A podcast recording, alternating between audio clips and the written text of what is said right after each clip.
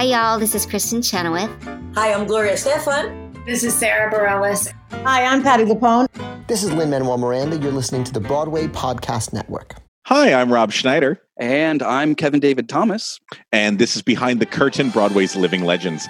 Don't forget to follow us on Twitter at Broadway Curtain and make sure to join our Facebook page at Behind the Curtain Broadway's Living Legends.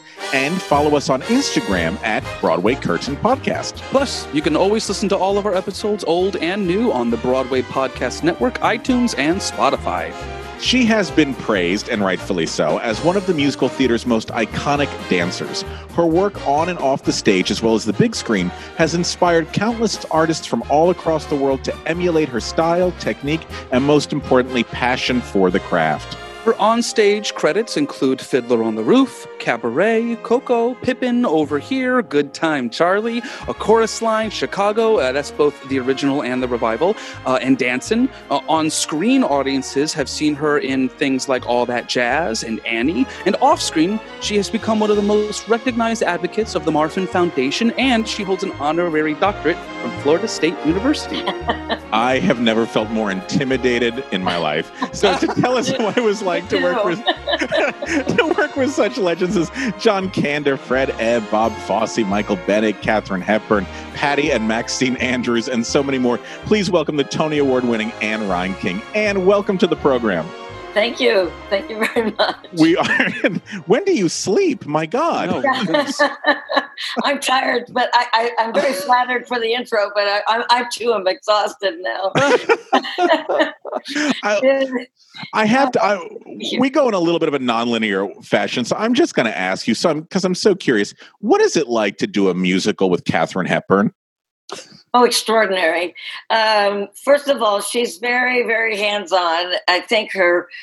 Uh, her reputation is actually quite true. She is she wants to know everything that's happening, why it's happening, so that she can assimilate it and for her own performance.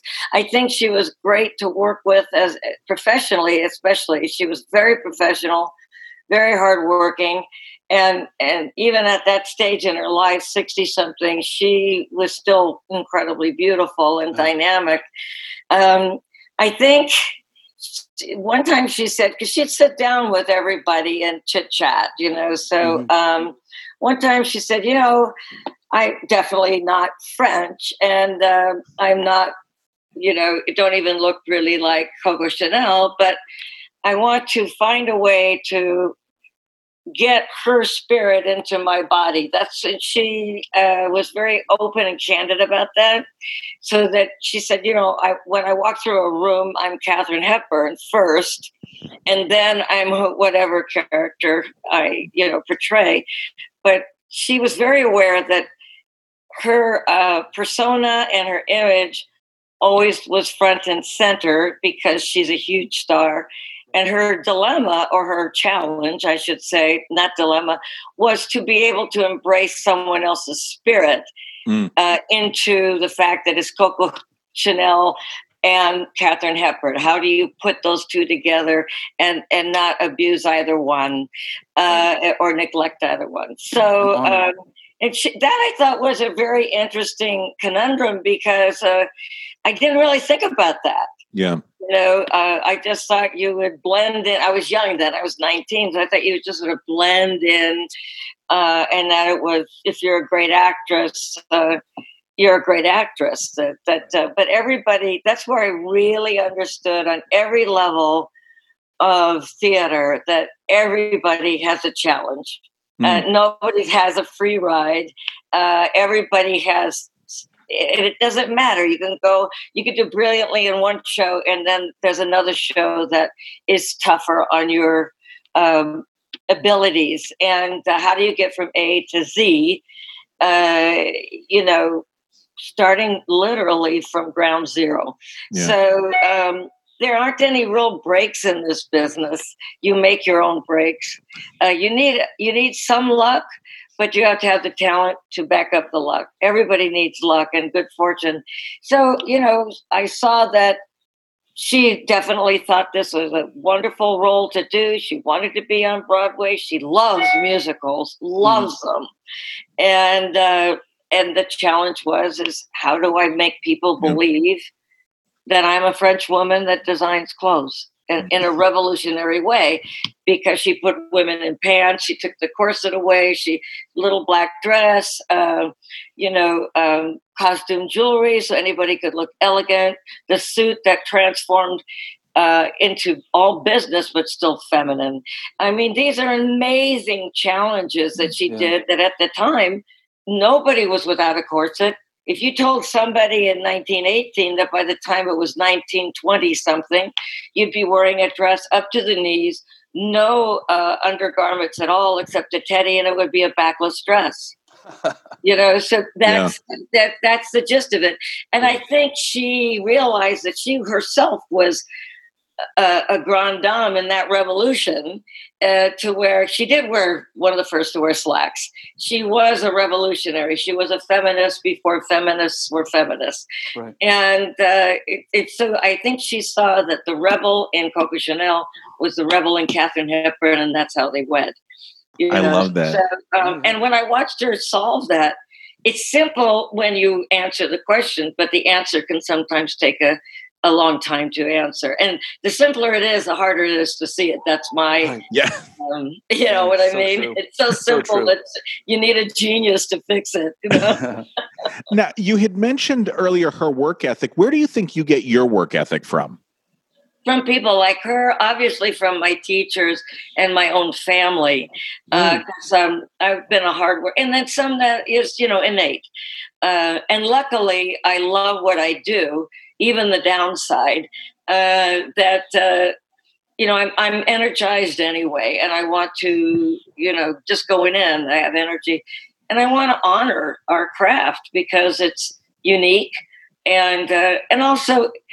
I, when I teach, I tell students, I said, you have to love this as much as a mother loves her child, mm. uh, as much as, and be dedicated you know, if you're a doctor and a nurse, you are going to lose some patients, but you want to know that you've done everything you can to save that patient. And that, and that's how I feel about theater. Mm. You know, you're not going to have everything be a hit, but you want to be able to go to bed at night knowing that you did everything, everything within your power. And it was uh, getting back to Katharine Hepburn. That was evident the moment she walked in the room. Yeah she had that kind of respect for her craft and for people. She really was a cool person to meet.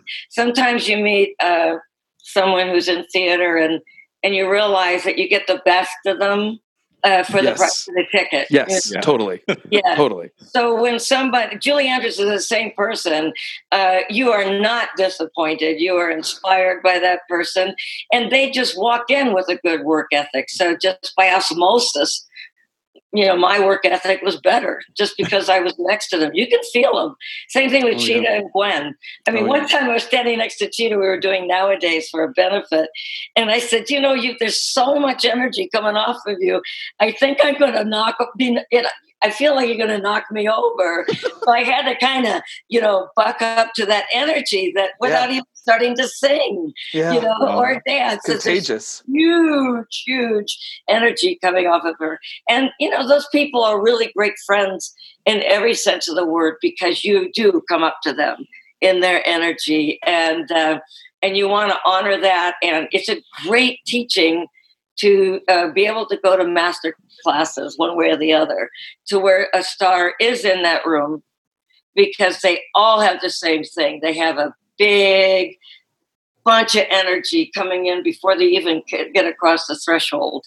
Yeah. And that energy is so important to feel as a mm-hmm. student. And I've been lucky, and the people who have taught me, they've been great people. Who was your first dance teacher that you felt had a real big impact on you? Uh, definitely the first three, uh, Marion Illaria Ladre. Uh, Illaria, her uh, maiden name is Obadena, and they were with the original Diaghilev Ballet de Monte Carlo. She God. went to school with Balanchine at the Mariinsky. Oh, wow. Uh, she also went through the revolution and she escaped. So this is huge. So these people valued life. And then one of their. And the arts. And the arts, yes. And I, I, one time I wanted to take a trip down the Amalfi Coast because they described it so beautifully, and I also wanted to go to uh, Monaco because I wanted to see uh, where they lived. And one of the things, and where they performed, because one of the things they said is not only were we not uh, as afraid anymore, but we weren't hungry anymore. Mm. Mm. And, Mm, and you know, uh, as a child, that was, I just never experienced anybody who actually had that much deprivation in their life. Yeah. And, Yeah. and were they in Seattle that you met them? Is that where, where you grew Yeah. up? I mean, they were Yeah. they they had somehow come o- over to our country and then gone there. And decided Seattle was the place to be, just like Robert Joffrey. Who knew?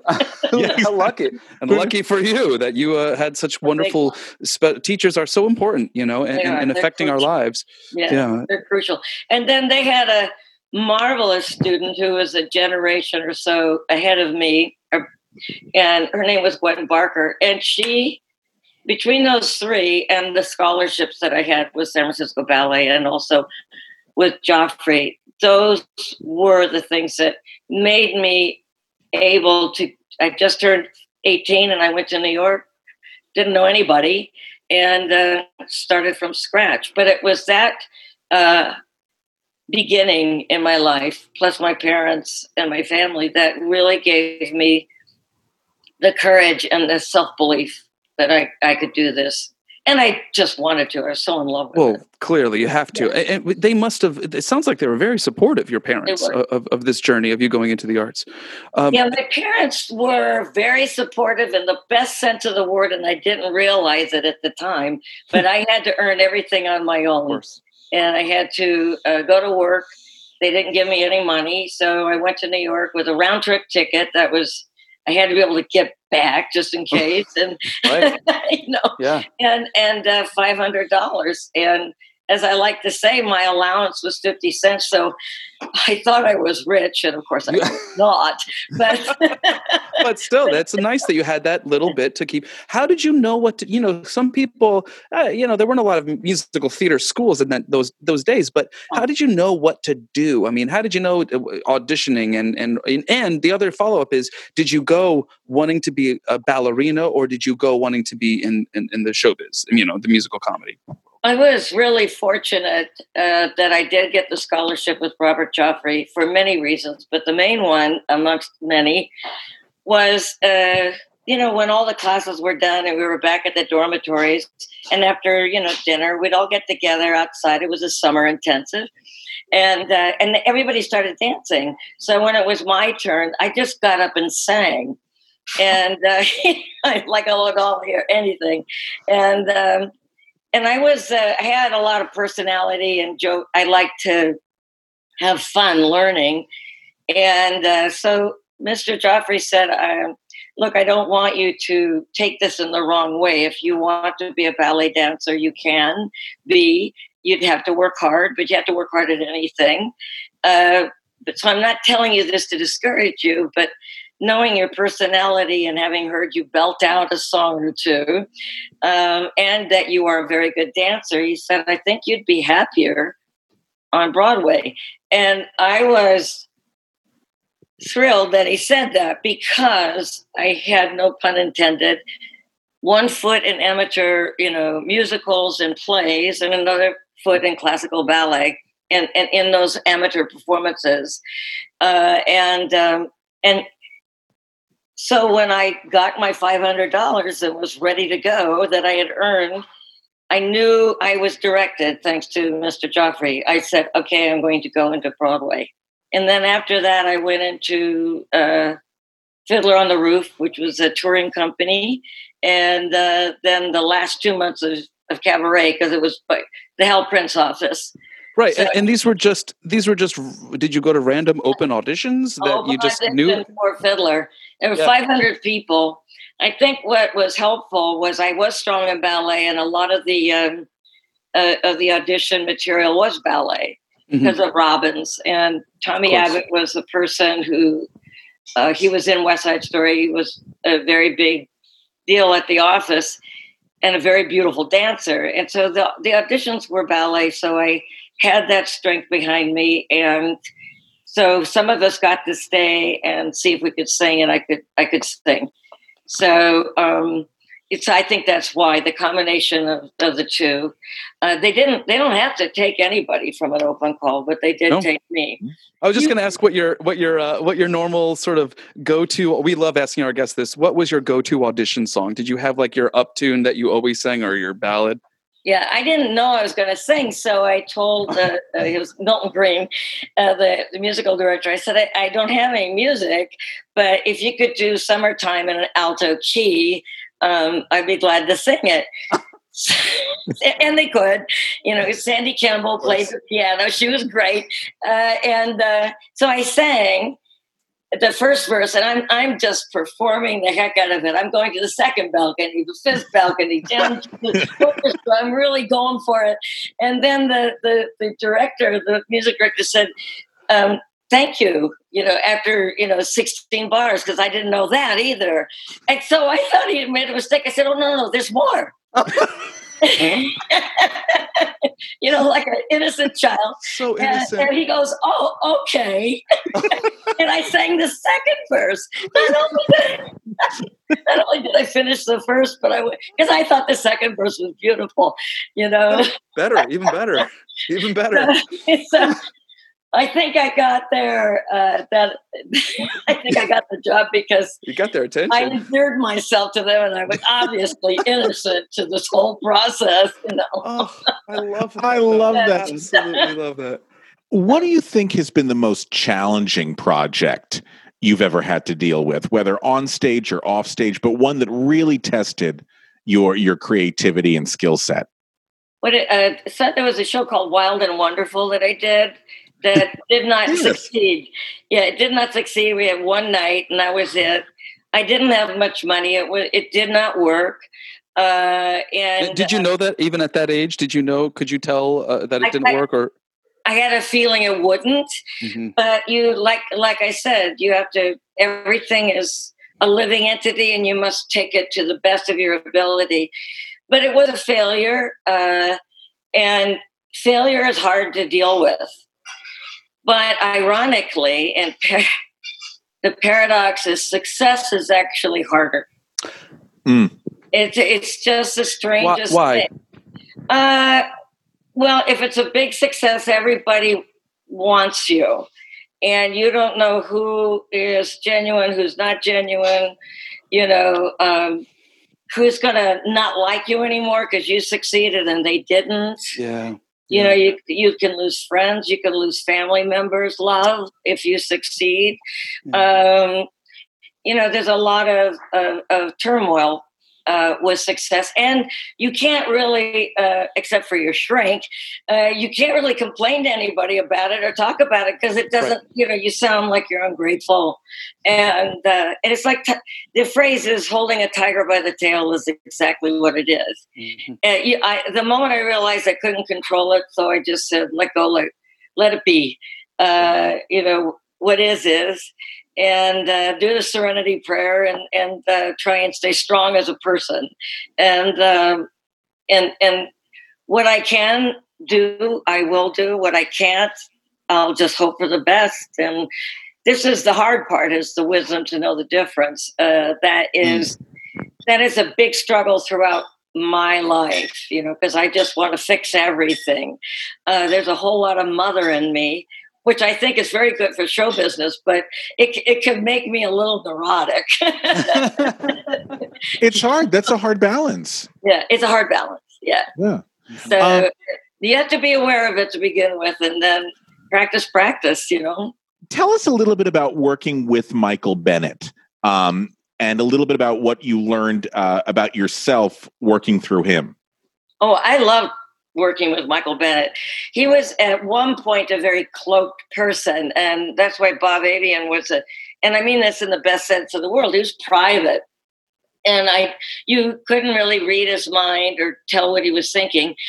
But Bob Avian was his uh, associate, and he was excellent. They were an excellent team because Bob was very um, friendly and open. He was easy to talk to, um, and and Michael was so concentrated, you know, and Coco. but I knew he was so talented. And he actually uh, did do a lot of the directing because the director, Michael, I think his name Benthall, became very ill. And, uh, and so Michael started taking over some of the directing. And I could tell right off the bat, you know, he was that good that Oh, this yeah. man's big talent. So I just wanted to do the best I could. But I didn't really get to know Michael that much during that time. Um, I uh, got to know him when I did Cassie. He took me out to dinner. He was very friendly, very nice. Uh, I was at ease. I spoke to him, and uh, you know, as if he was, you know, my friend. And uh, Right. he was just gracious and nice. And he was very supportive. I fell down once and I thought I was going to get fired. And he said, No, it's live theater. This happens. You know, and he was very, very sweet, very nice. Bob Avian was a great human being. And I enjoyed knowing them a lot. And uh, uh, he, for me, a lot of people seem un, uh, unapproachable when you're real young. Mm. And then you find out later that they're really quite approachable. They're, like I said, nobody gets an easy ride, nobody gets a free ride. Uh, I realized early on that my uh, my duty or the thing I had to do the most was create trust and and try and keep that man or that woman from not being so nervous that they can't push through something because they're doing it on the spot, you know. So that you've got to create trust, show them that you you're not judging, that you're going to, you know, do the best you can for them and for the show. And I think a lot of kids miss that part of the element that if they if someone just isn't brilliant right off the bat, you kind of close off, uh, close down on them. You must never do that. You must be the person fighting tooth and nail that creator. And uh, I've seen choreographers, people who don't have as great a technique as someone else, but they're, they're going to change the choreographer because they trust that person, the choreography because they trust that person, and uh, and that person's going to do their homework and come back better the next day, and that person's supportive. Um, no, everybody gets the same ratio. We all get a glass when we're born, no matter how much money we're born into or not born into. The glass is half empty or half full, and and everybody has that. And it's it's how you handle how you parlay that notion. Yeah. and uh, also to to say an answer that a child said once uh, she said well why don't you just fill it up? You know she was talking about half empty half full. And, So and that was a good question. It's a very good question. So you can fill your glass up or you can dr- you can drink it down and ruin yourself. So but everybody starts off with half empty half full Pippin. How does Pippin come into your orbit? I had followed Bob's career forever. For some reason, I was, you know, I liked the work he did. I, I, I would watch Gwen Verdon on Ed Sullivan or, you know, Dinah Shore shows. And these numbers and, and her dancing and her ability was unique. I'd never seen anything like that before. And I felt it was elegant, along with being sensual and witty. There was an elegance to it that I really enjoyed. So here came this. Uh, here comes this uh, uh, opportunity called Pippin, and I am a member of Equity, so I'm going to an Equity call this time, and- which is a big difference. It helps. a Oh lot. yeah. And uh, he used. To, we just started working. Once we got past the Tea for Two audition, uh, which had a lot of ballet in it and syncopation, he started. If you watch uh, all that jazz, it's a combination to on Broadway. Hmm. The Ah. the neon, yeah, but Yeah. really, it's Tea for two. Because he he's, he took from the vaudeville world so much. Of course. One That's of where he came from. Yeah. his education was that. So anyway, once you got past that, then we got into um, a Pippin combination uh, cure. And there was this, and I had never done isolations. Uh, I'd done a little. I'd done a little, not a lot. I wanted to, and uh, but I, if I was going to class, it was always a ballet class. So Mhm, Of course. and and I was eh, eh, afraid to go to a jazz class because it was just so different. So it was my problem, not anybody else's.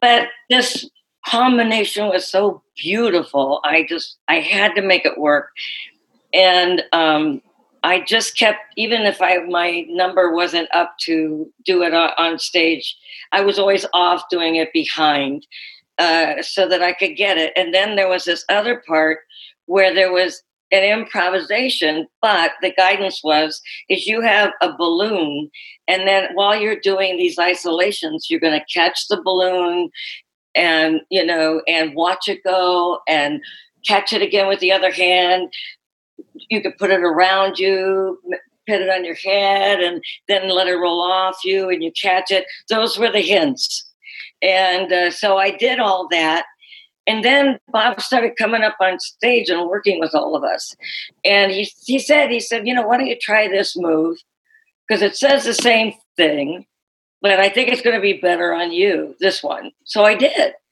And we started, all of a sudden, all of us were working. We weren't auditioning anymore. We were working. And, uh, and it was, I said, after it was all over, I said, gee, even if I don't get this, this is the best day I've ever had. Uh, you know, we went back three times. He, he was really taking his time to discern who he wanted and because it was a small group uh, and um, and he really wanted people who trusted him mm. First and foremost, and uh, um, and then you know, can they even if they can't get the style right then and there, can they get the style in rehearsal? And uh, um, and by the time those three days were up, he was like a friend, you know, um, a great guy, and he danced beautifully. And uh, um, so I got the job, and I told my father, I said, you know, some we're working twelve hour days. You know, when you do ten out of twelve. Yeah. Oh, yeah. And, and and I and I said, you know, it doesn't bother me. I don't even get tired. It's so inspiring this work and he get we were the other star. There were the stars of, of pippin and there then there was the ensemble and they were the star too. And it's the same combination in chicago. Five principals and then the ensemble. They're the sixth star. Mm-hmm. so he dealt with the ensemble as did many many times. So did michael bennett. I think people come from dance like jerome robbins agnes demille michael tommy tune bob they revere dancing so much so that the ensemble becomes uh, an important entity right. to an, extension of that almost. Yes yeah. yeah you're so, right. um, and it helps it helps. Um, so I, I, was also fortunate to sort of live through the dance boom so to speak you know um, you know where the triple threat was required um, but you know if dancing is the strongest suit. And yeah. it was with a lot with michael and tommy and uh, bob uh, you know I, I, even worked a little bit with agnes demille. I was recreating oh it was that another good day. What what, uh, what was that? uh, it was for um, american dance machine. Uh, we were recreating you remember? Oh so great.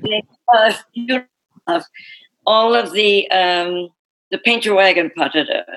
patada. So um, I had learned it from somebody who had already worked with with uh, Agnes, and then Agnes came for the the taping of it, mm-hmm. and her images, her ability to speak.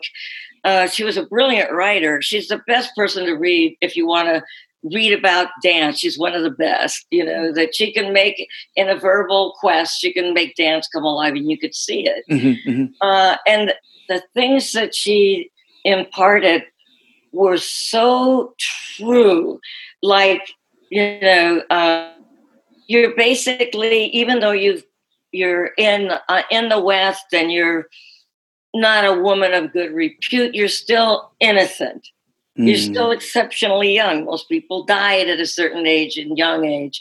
These miners that came to 49ers, as she said, that came to the West. And uh, so that you have to see it as somebody who's being bombarded with no rules, especially for women, but still innocent. You're not that old. And I, it just all of a sudden made that dance come alive it went beyond romantic. It had layers, and and uh, Tommy Tune works that way. uh, Bob works that way. Michael, any of the dance great dancers that choreographed, they all work the same way. The the the steps are your verbiage, and uh, they're important. And, um and and I'm not saying anything against you know if you're just doing you know dance for dance sake. I think that's great too. But in musical theater, you have to tell a story, so they are words and these steps. So um, I really loved what I was doing, but I loved it more after these people, you know, uh, after I worked with these people. Uh, it just only increased my adoration, not only for them, but also uh, my respect for dance. And that was pretty high up anyway. Of course. I went to the stratosphere. Yeah. So, you know, uh, even when they got cranky, I said, what can I do to help? You know, they have to do 16 numbers in like six weeks. I mean, you know, it's a lot. You know? Oh, so much dance in that. Oh my god. Yeah. W- would you be able to talk a little bit about uh, how the Manson trio came about Oh, in yeah. in Pippin? we're learning glory and that's where the manson trio is we're learning glory and it's a very good song. And then bob wanted okay now i want a vaudeville uh, moment here. And he was working with the dance director and with stephen schwartz. And i watched these three people take this number that was lovely i mean good very good but only a couple of p- pages and turn it into an opus almost of great variety. Uh, and um, Bob, this is a fun piece of information. Um, the Charles Manson Trio was created on Come On Baby, Let the Good Times Roll uh, with Harry Nilsson singing it. Oh wow! Yeah, and so he had had that almost created by the time we went to rehearsal. And a lot of the Charles Manson was also in the audition steps. So a lot of that isolation, a lot of stuff pumping underneath, but you're showing the nothing. It just has to go through your eyes to where the audience has to say, something's not right here. You know, get an itch on the back of their neck. And, uh, and and it's loaded, but it's so pure at the same time. It's a real paradox. And, um, and so when he did that, I was stunned. Now, it's not that unusual. I just never had seen it be done in front of me. Like if you watch a lot of MGM, Fred Astaire, Do you see those big, long, elongated numbers where they're dancing. They switch gears all the time. It's the same melody, but it's the melody gone Charleston or the melody gone Right. step, you know, that kind of thing Right. Rearranged. rearranged yes and uh, so uh, the arrangements are key and he was good at that bob he was and so was agnes she could read music uh, a lot of these people were musicians at, uh, uh, on their own uh, that was so cool and then when he said when he gave the imagery of this really cool trio he said behind you are going to be these desks then they're beautiful and they're all in slow motion. And you're dancing in front of them like nothing's wrong. Like you're uh, the sort of the propaganda of war, that war is kind of cool. And at what price glory, but glory. And, uh, and, but, uh, and you didn't see those people, you know, die or they, Right. you know, so the, the juxtaposition of those two images of these, you know, doffing their hat and they have a cane and uh, and it's kind of classic vaudeville, but at half uh, at half tempo, Mm-hmm. you know. But you have the energy. Uh, Gwen used to say. Uh, the energy never stops, even if you do. It's like a sewing machine inside your body that goes up and down, up and down, up and down Yeah. everything on your face is placid but if you have that energy inside comes out through the eyes Oh yeah. and the yeah. and the the uh, um, the tension in the room is palpable and uh, so learning it like that and also until they the dance arranger made it you know the made it like "Come on, baby, let the good times roll." When we danced to "Come on, baby, let the good times roll," it was eerie. Mm. It was eerie, and it was very, I would say, anti-war, but it was actually anti-glamour because we glamorize everything. We glamorize. Well, Chicago's the same thing. We glamorize killers. They're on TV more than uh, more than our teachers, more than our parents, more than anybody who give you some good advice. Uh, the bad boy and the bad girl get more attention than anybody, and you know we should question that perhaps. hmm You know, um, uh, glamour can kill uh, just probably as many people as war. Yeah. You know, so uh, you know, so you're dealing with big ideas, but you're not supposed to show big ideas. You're just supposed to feel them. Mm. So it's your education about it. So that was absolutely cool. I could not wait to get to work. You know, when I did 10 out of 12s, I really didn't want to take two hours off to eat lunch and dinner. You know, I wanted to continue to dance. It was just so neat. And, um, and Bob, you know, once I got to know um, Michael during uh, a chorus line, I was so grateful I had that second opportunity because I really liked Michael. But in the beginning, he was this mystery to me Yeah. Oh, yeah. you know and then i realized this is a nice guy Mm. uh, under a lot of pressure you know at that point he's got the world's greatest show in his hands and everybody wants a piece of him and he stayed nice Mm. uh, Chita Rivera said that once. Uh oh, looks like three nice women are going to turn mean. And I just started laughing. Fewer words were said. You don't want to turn mean, you want to stay nice.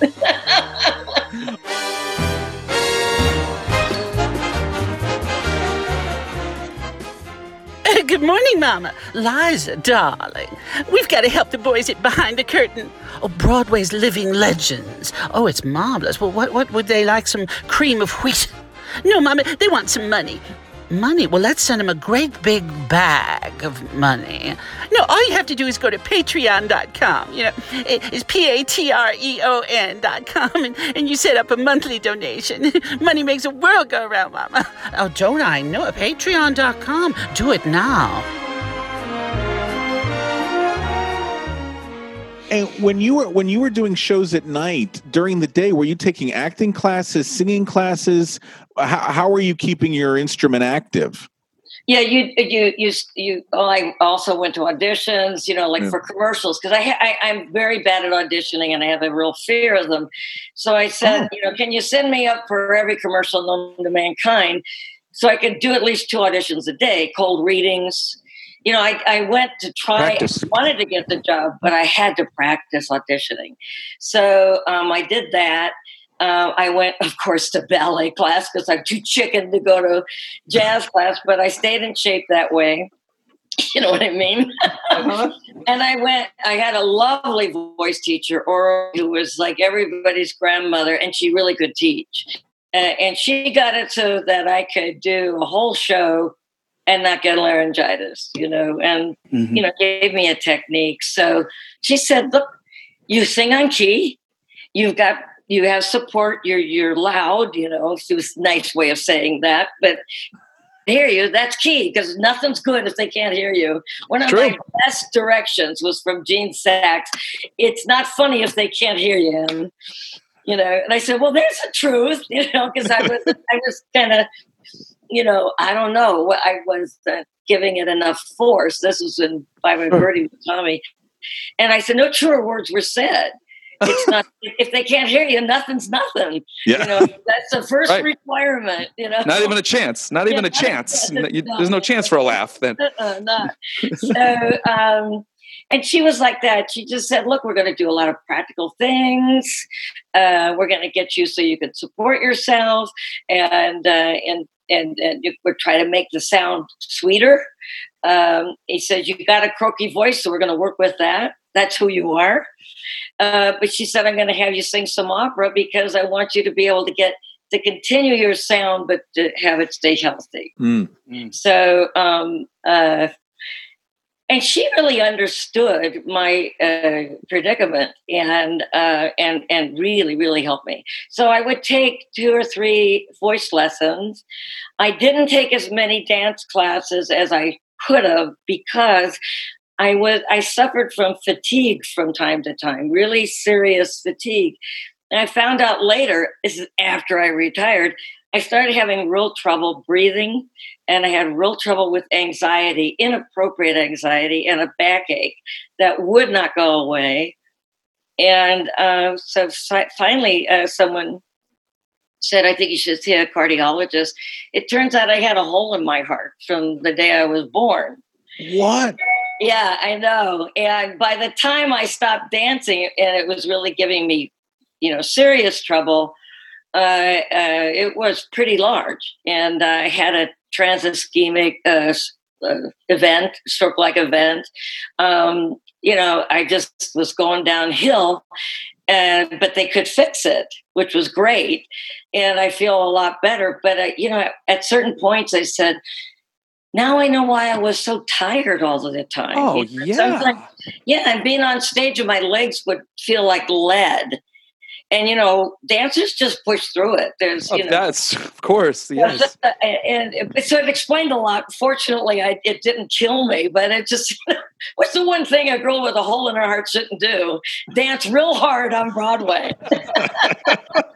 We're laughing but you're i mean that's and like you said that's what dancers do. Do you want a career? Yes then yeah. well that's what you, you know? do. And it probably would have been better that I didn't know because I'd have been cautious and it would have, yeah. You know, uh, I would have be talking about something different, you know. But uh, I love my life. Uh, yeah, very happy for it, and uh, just was lucky that they caught it in time. Yeah, but Thank it explained God. a lot because a lot of people said you don't go to class, and I said not when I'm performing. Uh, when I'm not performing, I go all the time. Yeah, of course. You know, but you know, because I could only take a couple of hours. You know, uh, uh, matinee days were tough on me uh, really tough. And so uh, I would just either stay in or go home and eat and come back. I didn't do go out all the time. You know, like mm-hmm. a lot of my mm-hmm. friends went out. I went from time to time, but I mostly stayed in because I was exhausted. Yeah, of course. And now it made sense. I just thought everybody felt like that. they were covering up just makes, like me. Oh, I'm fine. I just thought everybody. Oh my gosh. Now, can we talk a little bit about Over Here, mm. yeah. which was a big, big moment for your for you in your career? Huge, huge. Yeah. T- tell us about that, Pat Birch, the the Andrew sisters. Well, first of all, not to take anything away from Bob, because if Bob and all these great director choreographers that I worked with didn't highlight the ensemble so much, I still would be lost. Mm. But Pat Birch came to see Pippin and I got a call from her, and uh, when I went in, uh, she, you know, this was when you still were on. You would walk on stage, and they were in the audience, just like the show of Chorus Line. Uh, now everybody goes to a studio, but right. I walk on stage, and this woman stands up and points to me and says, that's her. And she got me that job. She did. I, I, talk about going in three times again. She's the one who supported me. And then she did this amazing jitterbug for John Mineo and myself. And she really believed in me. So I always try to, I, I always give amazing credit to everybody I worked with. And of course to Bob, because he was a huge part of my entire career. But I have to let people know that Pat Birch gave me my first principal part. Okay. Yeah, and Bob didn't hire me back until I got nominated for Goodtime Charley. Sorry, Bob. You know, Sorry. Finally, he asked me back. You know. you see, had to get that Tony now. So, can we talk a little bit about Goodtime Charley? Oh yeah. Oh, before we do, I want to yeah. say that when I, I, I knew who the Andrew sisters were because my oh, dad yes. loved them. Oh yeah, please. Loved them, and I heard all their albums because he played them. You know, seventy eight. That's how old I am. Yeah. Oh, you know, seventy eight records. so uh, not 78 78 records guys yes, yes. no i'm just yeah. 70 yeah. now but let's talk in eight years but um and wait uh, so i knew them but i did not know that they were like rock stars in their day. Yeah. Because also the war, they represented hope. They were everywhere. They were huge stars. And I had no idea. People were running down the aisles and throwing flowers on stage, uh, screaming like at a rock concert. they all these people that looked like my parents, they were just gone, Going crazy. all crazy. And I, I this is like 30 years after the war, you figure. 30 years, Yeah, you know, that yeah. yeah, yeah, yeah, thirty plus years, yeah, because Yeah. the war ended. Uh, that would be eighty. 44. Yeah. yeah, Oh, 44. yeah, you're That's right. it. So, um, yeah, it was amazing. And I really, you know, I, I liked them and I was glad I knew who they were. But when I found out exactly who they were, I was really impressed. Mm, And mhm. and once again, they turned out to be nice people. You know, I, you know, I asked Maxine, I said, can you, I, everybody asks this of you and you can say no. I'm doing the disclaimer. I said, but my dad has a major crush on you, and, and I know who you are because of my dad. Do you mind coming out to dinner after the show? She goes, Oh, sure. and she's like a regular gal, you know. And, and my dad was, it was probably the best moment, in- other than having children and getting Oh, married love in his life. In his life, you know, and she too was just, she was re- remarkable. they Oh, both were. classy. Yeah, classy. Yeah. yeah. So there's a good time, Charlie. Uh, that was Peter Hunt who fought for me and uh, wanted me, and the director uh, Brown. I can't remember his first name now. Uh, Max Brown. I- that's it. Thank Max you. Brown, yep. Smart. Very good. I It's mean- the internet, but thank you. That's good. These magical devices. you know, um, they were on my side, and uh, not that others weren't. It's just that they were convinced. They were the first to be convinced that, that Mhm. this would be a good person to have to play Joan of Arc, and uh, and I was dying to. Um, so I kept going. Once again, I had to. By the time I got, they got through auditioning me, it was over and over and over. Uh, I, I had earned it. So, and I probably knew about half the show by then, and uh, and that was really wonderful because it was great to work with Joel. I adored Peter Hunt. Um, he was a such a supportive um, a director, and he also was a good actor and a great lighting designer. So he he had an immense amount of work under his Mm. belt. And he had a cockeyed sense of humor, which I adored. And it was very evident with Peter Stone's book, uh, 1776. So he was the director for that. So those sensibilities I, I loved. Uh, so just a little quirky. So it was a lot of fun to, to be a saint. Uh, the two things that every actor wants to do is be a saint or a sinner. So I went, I went right from uh, Joan of Arc.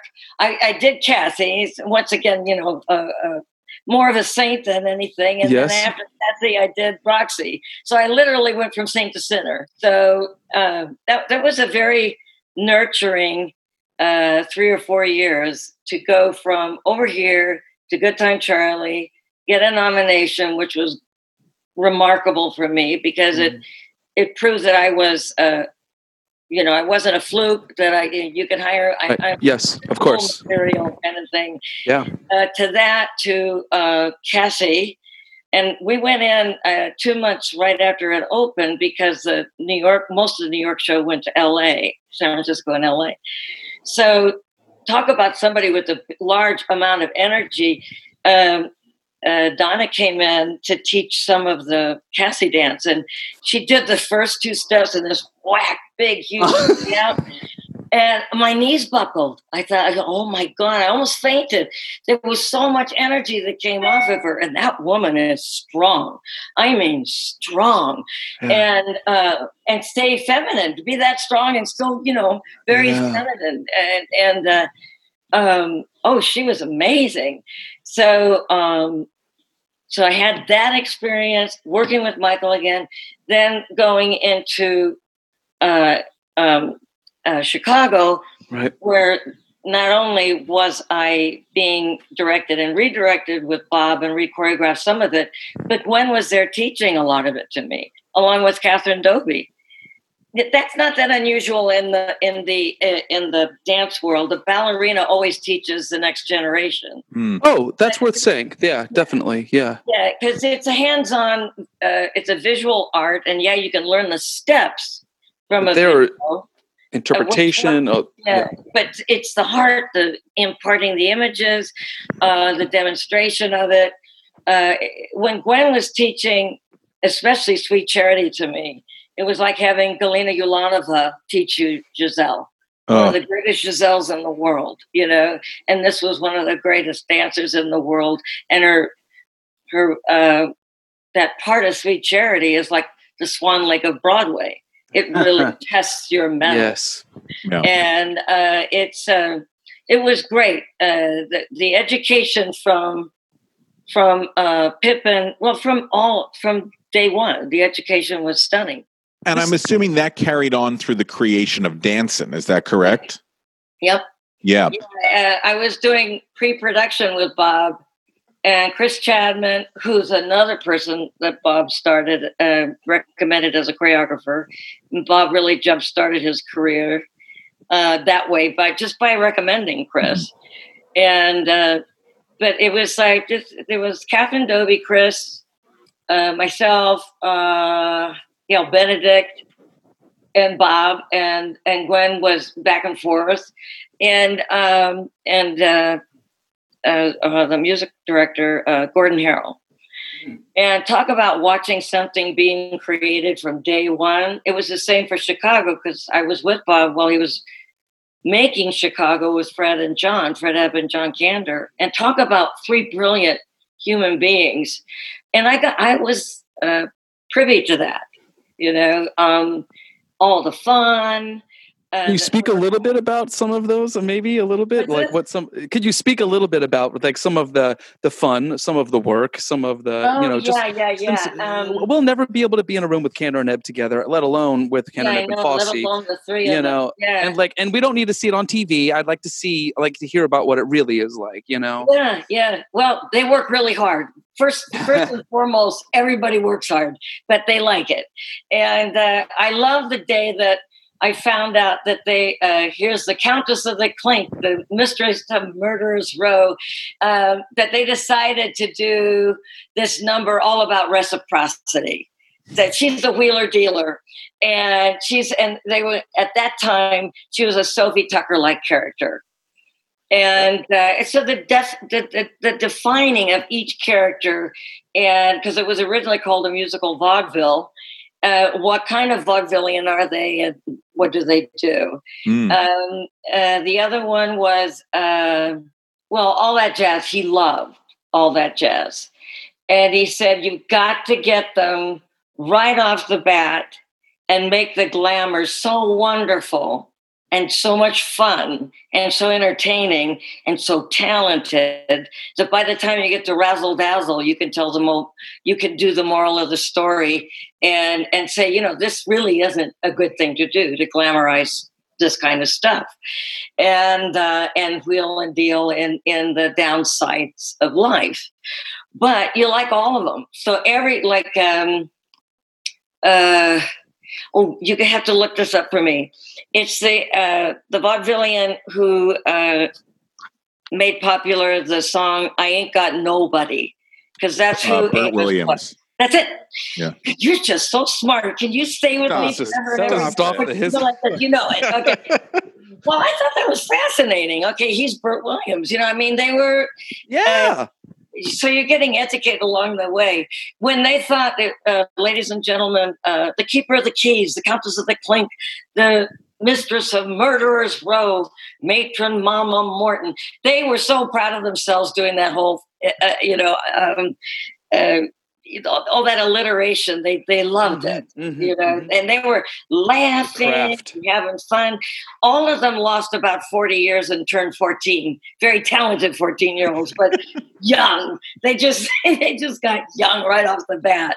right. And they were having such a good time. What was Fun. unfortunate was when Bob had the heart attack and had Well- to have an operation, it changed him for a while. He was terrorized, and as you know, men can't show their vulnerability, so mm. he he he had a hard time. Right. But in spite of that, everybody continued to support him. He he made a great show. The three of them made a absolutely perfect show. I don't think they knew how good it was. I honestly don't think I did. I thought it was one of the best things I'd ever seen. Mm-hmm. Uh, you know, right up there with you know My Fair Lady. You know these perfect Yeah. shows, and uh, I don't think they did. So I was so glad that we did the. Um, uh, what is it? The encore series. Yeah. I was Oh, going to yeah. ask you, what was What it like surprise. to revisit it 20 years later? fabulous. It was so wonderful. Once um, Walter Bobbie said, it, I said, it has to be done in the style of Bob Fosse. He was one of the authors, and it's so dance oriented. We've got to have all the concepts the same. We're not going to reinvent the wheel. It's got to be done in the style of Bob Fosse, and you have to give him credit. So he said, fine, you know, because he said, there's just as much verbiage in all the steps that there are in the lyrics and the words. So um, once that was okay by everybody, it fell into place. All the people who were right to be in the show were all free, and and then they were free again three months later when we went on Broadway, and that doesn't normally happen. Did, did you know? I mean, did you know going into it like this is going to spark something again? Or were you just, you, yeah. Well, I wasn't sure that it was going to do what it did.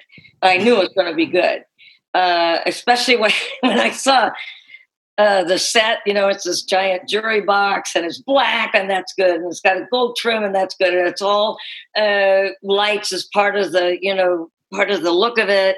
It was elegant to look at it. We were all going to wear, you know, present day clothes but always in black so you could project whatever you want. We were floating it. Once I saw that set and that concept, and then they were going to make Bob equal in this uh, uh, show, I said, "We're we're good.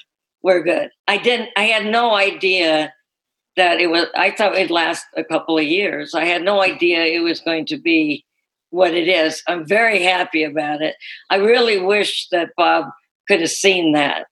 Hmm. Um, well, let's hope he's up in heaven, as I say all the time. Uh, um, uh, seeing that he really was, he didn't give himself a lot of credit. One time he's, he gave himself, he said, okay, I, I, I, I guess I'm a master craftsman. And that's the most compliments, complimentary Wow. vision he had of himself. Sure. You know? um, he didn't realize that he was as good as he was, and maybe that's good. You know, you do need humbling Yeah. uh, qualities to take care, keep your talent healthy. Mhm. Um, you know, not a lot, but a little bit. You know? so. Now, when you just a created, bit, just Yeah, pierce the bubble a little. Yeah, Don't yeah, yeah. Just so keep me human. when you uh ap- were appro- I'm assuming you were approached for the encores thing. Did you know that you were going to play Roxy? Did that come later on, or okay? was later. Um, I don't want to say who it was because this person would have made it a hit as well. So, uh, and we'd have gone on. But she couldn't get out of an engagement, and they said they were going to sue her if she did. And uh, so she couldn't. And we tried to rearrange uh, the actual dates that it would be on. So we do different days instead of over a long weekend. Um, that it would be different days, and they couldn't do that because other people were scheduled to go into city center. So everybody started looking at me, and I said, "No." I said, "I'm 20 pounds overweight," you know, but they know I I, I knew the show, and uh, I Yeah. said, 20 pounds overweight. I haven't been uh, in front of anybody in a long time. Da, da, da, da. And Walter Bobbie, bless his heart, because this this is what did it. He said, "Oh, Anne, you can bowl your way through four shows," and I went. I can. I, I can't say beyond four shows. It's the dancer spark. It's that. Yeah, Yes, she can. of course. I love it. I know because this was on a Friday, and and uh, what is it? It was Friday before we actually started on Monday for those ten days before you go on stage. So it, that was when you decided to take on the part. That's no. yeah. That's when I said, okay, I'll I'll do it. That was on a Friday because we we were, we we were, we really wanted this other person, I guess so. and so I, I thought I was filling in being a good girl and being a nice. Well, yeah. and I, I look- I know I was good in the role, you know. So I mean, I'm not putting myself down in in a, in a I know, I know. way, but um, I knew I could do the role. I knew it'd be it would be fine. I had worked with Bebe before. We are great together because we Mm. did Sweet Charity, and we have, and we had also done our own version of Chicago with Julia Prowse that I had Oh, choreographed. oh.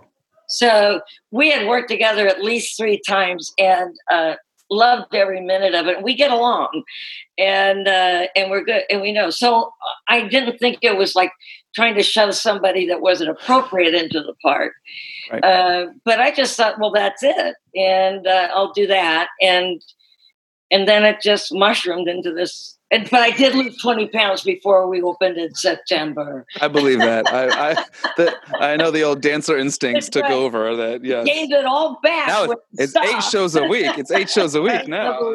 And a Tony Award. A Yeah. Tony Award for this. Yeah, it was great. It was great. Yeah. And it was something that when I said I really meant that I had to thank Bob for he stood up for me so many times was just what I actually said and and uh, it it was his uh, it was his Tony, but I know he would have been very proud of me. You know, I I know I you know sometimes you know that even you, you can't take it away from yourself. Right. You know that you did a good job and because I'm my a lot of us are our worst critics, but it's really strong if even you can't take it away from you. That's how strong it was. You, you know, did the work you know, too. I mean, you were there though. You did all the work too. I, got, I was there. I was lucky and I was happy because right after that, uh, Gwen had asked me to to do Fosse, yeah. and uh, and I was ready to do it.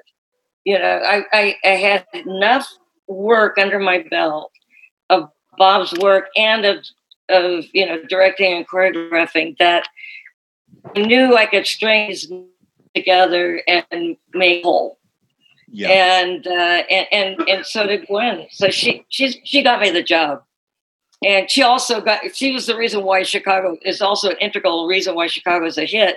Is because she allowed us to do this show because she owned the show. it. She was one of Yeah. the owners. Yeah. Right. So so she she said yes to many things, and that's a lot of uh, affirmation. And because I know I'm his champion, but Gwen is his champion, champion, champion, Yeah. and she she really believed in him, and sh uh, she was right. And she's the one who started the lab for. Um, for Bob's work, and she brought people in who had Bob had choreographed for. So I went in a few times. This is the start of Fosse. This is the Yeah, like the, start the, the beginnings. About two years Mhm. before we actually got on Broadway. It's a Yeah. laboratory experience at Broadway Dance Center. And, um, you know, just recreating all these numbers. And I saw numbers that I had never seen before, like Cool Hand Luke, which I thought was just the most fragile and the most beautiful, tender, beautiful, elegant pieces piece of work I had ever seen.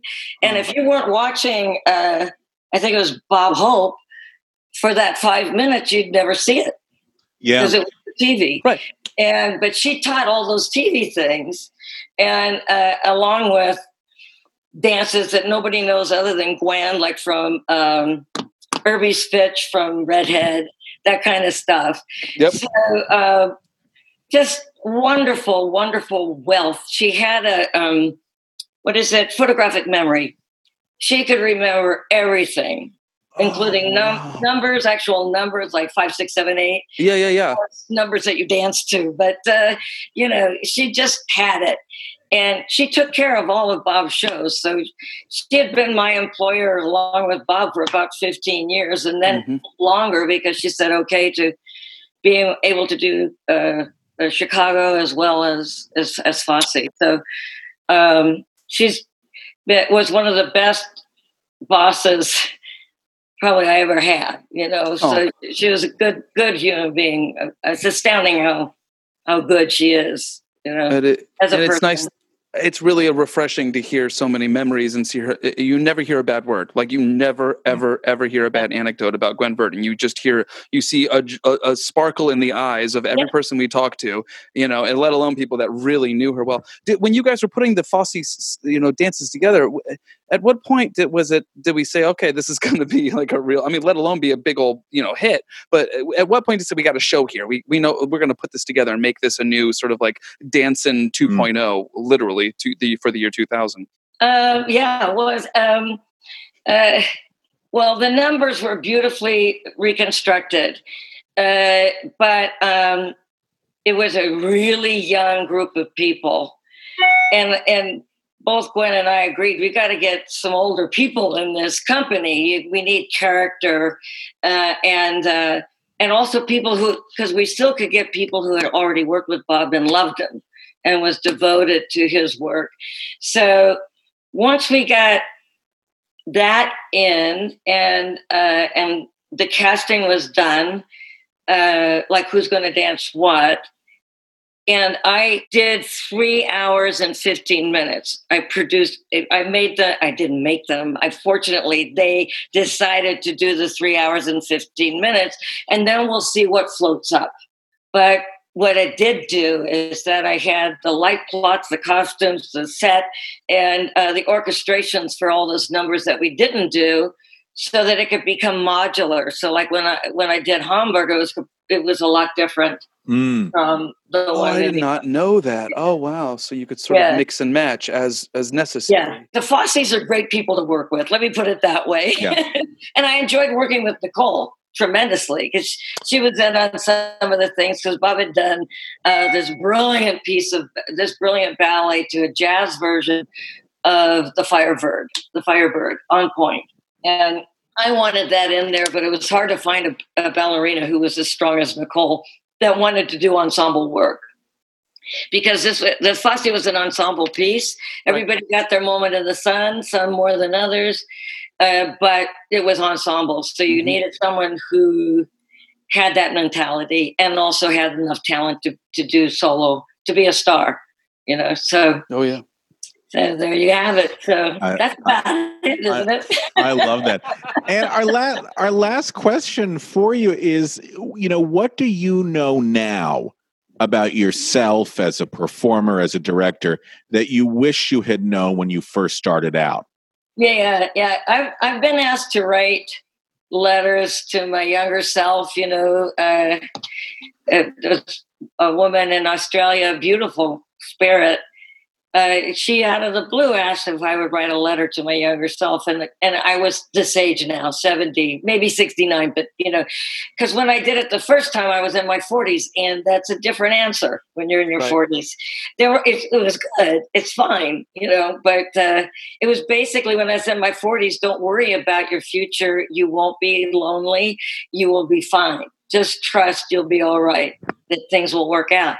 Well, when I was in my late 60s and 70, uh, it was even more. And it was listen to that voice inside of you. It is the smart one. And if you hear it even slightly, your conscience, don't do it. Yeah, if it's saying no, say no. If it's saying yes, go ahead. Don't take the kind of, it's not to say don't risk take, but if you hear that voice, pay attention to it. That's the one that got to me the most because I think I think every performer has this classic notion that you've been fooling them, you know, or you've been lucky for 40 years, which obviously nobody's lucky for 40 years, but you get in this mentality of, of, uh, of thinking that they're going to find me out or she's better than me anyway. Um, finally, I realized that I could appreciate myself without being a jerk about it. Oh. And also that my instincts were good. And uh, that's something that Fred Ebb taught me. He, you know, I would go shopping. Uh, and we, we were doing the visit, and he was still alive. And I would shop it. We were in uh, Chicago, and I had this watch and then another watch. And I said, which watch do you like the most? And you picked that one. I got, me too. I like that one. And then I kept doing it. And finally, it was handkerchiefs. Which handkerchief do you like better? This one or this one? He pointed, me too. I should always trust my first instincts. And he goes like this. He pointed at me and he said, see?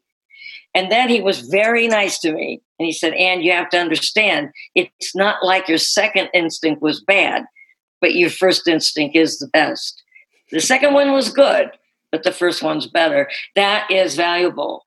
And mm. working with someone like Fred or Gwen, all these people that we've been talking about, they are nurturing people and they allow you to eventually believe in yourself mm. without being, you know, you know, stupid about it. Yes. You know, yeah. kind yes. of thing. Yep. yes. Yep. And that's a great um, gift. Uh, was, and your you. your time with us today has been such a special gift for us. I can't tell you how much we appreciate it. And a big thanks to Michael Kubala, a previous guest who oh, was oh, able yeah. to put us. He's the best who put us in yeah. contact. And this was so wonderful and so special. I hope you stay safe and healthy out there and have a good old time for the the rest of the week. Thank you. I hope you do too. And thanks so Thank much. Thank you for listening to today's episode, and a big thanks to the punchy players Jeff Marquis, who is bringing back Lucy, Betty, Judy, and more to shill for us. And a big thanks to our sound editor Daniel Schwartzberg and social media manager Bethany Ann Selecki. And don't forget, we want more folks to hear these incredible stories, and that's where you come in.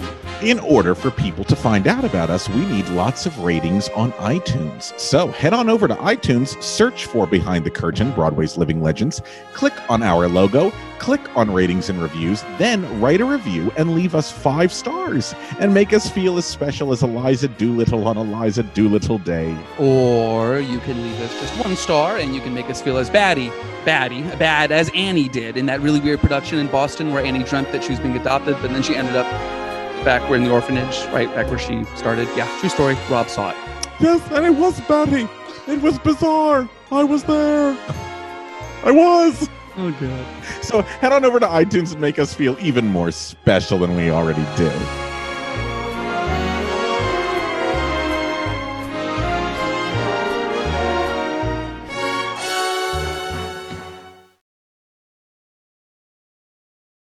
Wondered how your favorite performer actually feels?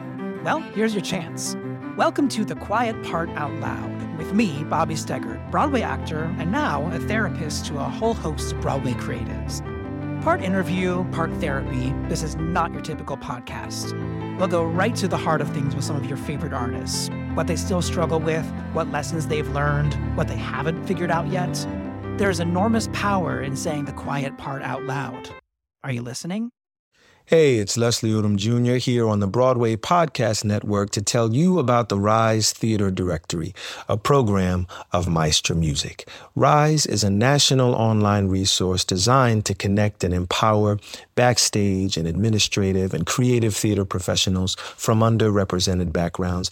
If you work or aspire to work in the theater community, this can help you find your next project. And if you hire theater professionals, search the Rise Theater Directory to find your next team. Create your profile now and get more information by visiting risetheatre.org. That's theater with an R E R I S E T H E A T R E dot org because only together we rise.